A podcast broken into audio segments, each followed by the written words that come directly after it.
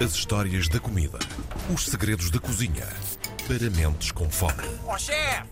Porque o chefe é que sabe.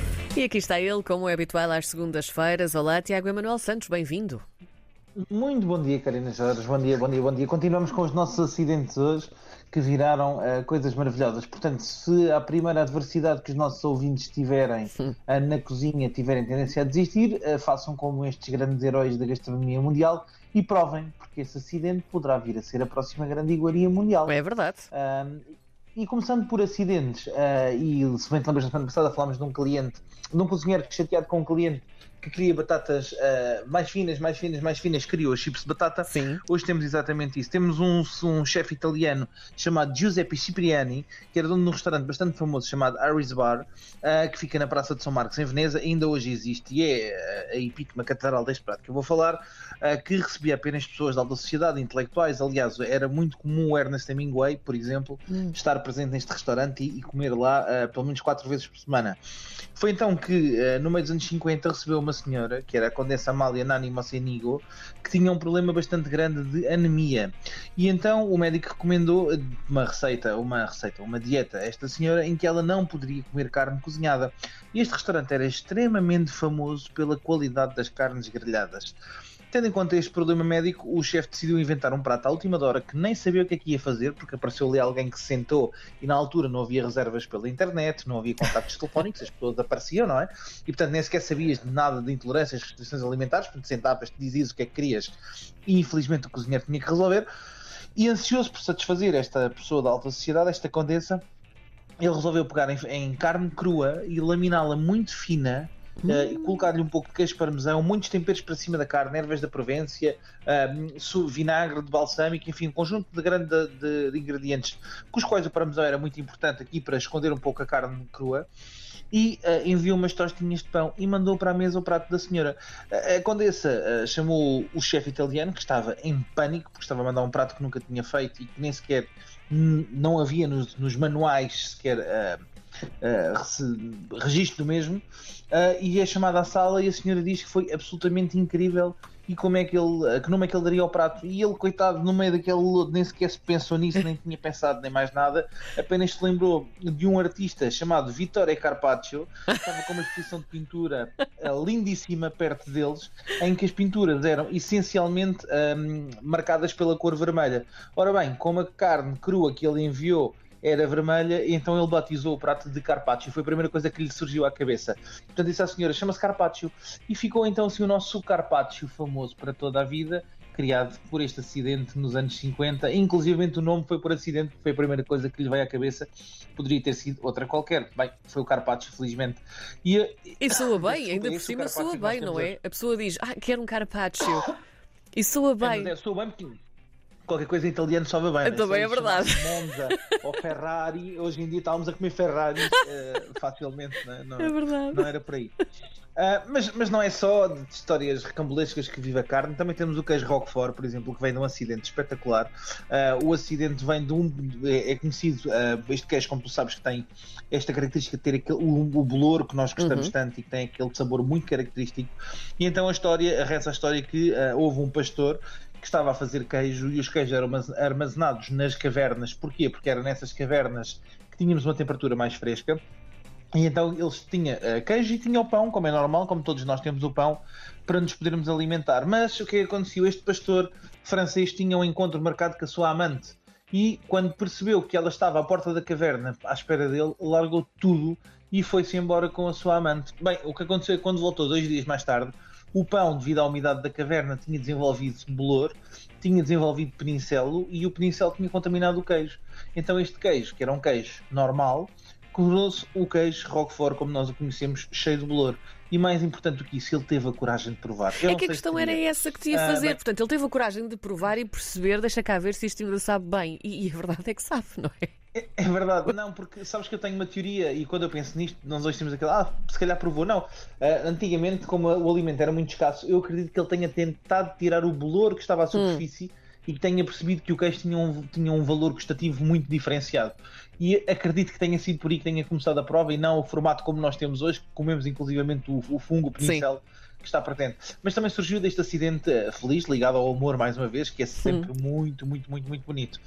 Depois temos a, a famosa tarte tatin, não é? Feita pela Stephanie ah, e pela Caroline, pela Caroline também é um erro culinário bastante clássico da pastelaria, em que estavam a fazer, tinham um pequeno restaurante em La Motte Bouvron, em França, em que um, estavam a fazer tortas de maçã de forma clássica, normalíssima, como se faz em casa, mas eram tantas e tantas e tantas que houve uma que se esqueceram de colocar a massa folhada. E então o que é que fizeram foi, de facto, pegar depois nas maçãs que estavam caramelizadas, colocar a massa folhada por cima, em vez de na base como era normal, e cozinhar no forno, depois virando a frigideira, surgindo assim a Tartatã, que é surpre surpreendentemente muito boa, mas que surge deste acidente muito, muito feliz. Um, Tartatã com maçãs, que funciona muito bem com a Nutella, que também foi um bom acidente. Não sei se sabias, Karina Jorge. E a Nutella também a foi um acidente? Conta-me tudo. É, a, a, Nutella também surge um acidente. A Nutella é responsável por um senhor chamado Pietro Ferrero, que era um grande pasteleiro um, italiano, e que uh, adorava fazer bolos de ganache de chocolate, mas aconteceu de facto durante os anos 50 e o início dos anos 60, como tu sabes, devido também à ligação à Segunda Guerra, à Segunda uhum. Guerra Mundial, havia uma supressão muito grande de cacau. Então o que é que havia de forma muito abundante na região onde eles, onde eles uh, residiam? Havia bastantes avelãs. Então o Pietro, para diluir uh, o cacau que tinha, começou a tostar avelãs e a juntá-las à ganache uh, para, para poder esticar e para poder render Sim. mais a ganache. Mas não foi assim que surgiu a Nutella.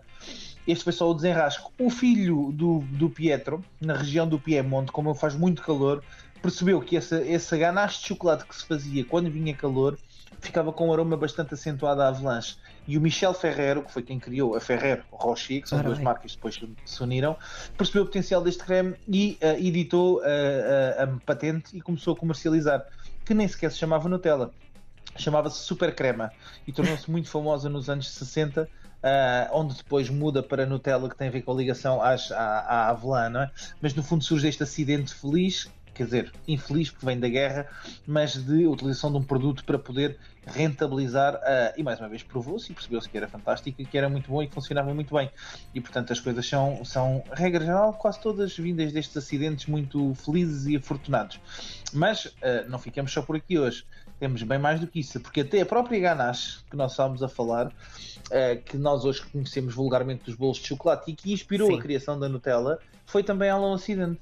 É verdade, uh, aquilo que reza, reza uh, a lenda, que foi que no, em 1850, numa pastelaria francesa, havia um senhor que estava a derreter chocolate para fazer uma cobertura de chocolate e que um aprendiz que vinha com um tacho de natas quentes onde iam fazer creme brulee derrubou as natas quentes por cima do chocolate. Tentando salvar o chocolate, continuaram a envolver com as natas e perceberam que ficavam com um molho de chocolate bastante brilhante, elástico e com uma capacidade de cobrir, a que nós chamamos depois ganache. E portanto, este também surge de um acidente. E aliás, França toda é povoada destes acidentes. Lembrando para além da ganache, do famoso Voulovan, não é? Que é criado por um senhor que eu adoro bastante, que é o Marie-Antoine Carême, que são massas de folhadas dispostas uma em cima das outras, que faz aqueles copinhos, sabes, que nós sim, enchemos sim. com muitas vezes creme de marisco e camarão, enfim, o clássico é até mais esse. E então o, surge de um acidente, eh, o Marie-Antoine Marie Carême era um pasteleiro do virado do século XIX, que foi absolutamente brilhante e inventou grande parte das coisas que nós conhecemos hoje como pastelaria, e estava a fazer testes com massa folhada e pediu ao Jay, o seu assistente, para fazer esse teste com massa folhada. Entretanto, as pastelarias e as cozinhas eram todas na subcava, aquelas que têm, ainda em Lisboa temos isso, que têm as janelas ao nível do sim, chão, sim. estás a ver, do, do passeio e as janelas eram abertas para fazer corrente de ar, porque eram espaços mesmo muito quentes. Então o Jay estava a tirar uh, o, essa massa folhada do forno, essa patisserie do forno, e de repente veio uma rajada de vento que levou para o meio da rua a própria massa folhada. E o Carrem, que era muito duro, entrou na cozinha e perguntou ao Jay: onde é que está a minha massa folhada? E ele disse: uh, chefe, voulez que quer dizer voou ao vento.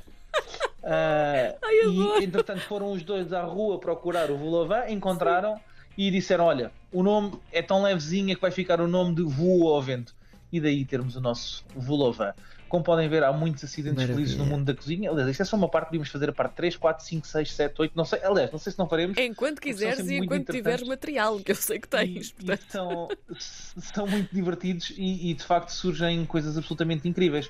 Podíamos estar a falar também da criação do champanhe, que surgiu por acidente, ou do próprio crepe Suzette, que surgiu por acidente, mas Uhum. acho que hoje já não temos tempo. Hoje já Ah, não, mas podes guardar para a semana que vem. O que é que te E parece? portanto, se calhar continuamos na próxima semana. Fica Um combinado. beijinho muito grande, Karina. Obrigado. Um beijinho, um beijinho.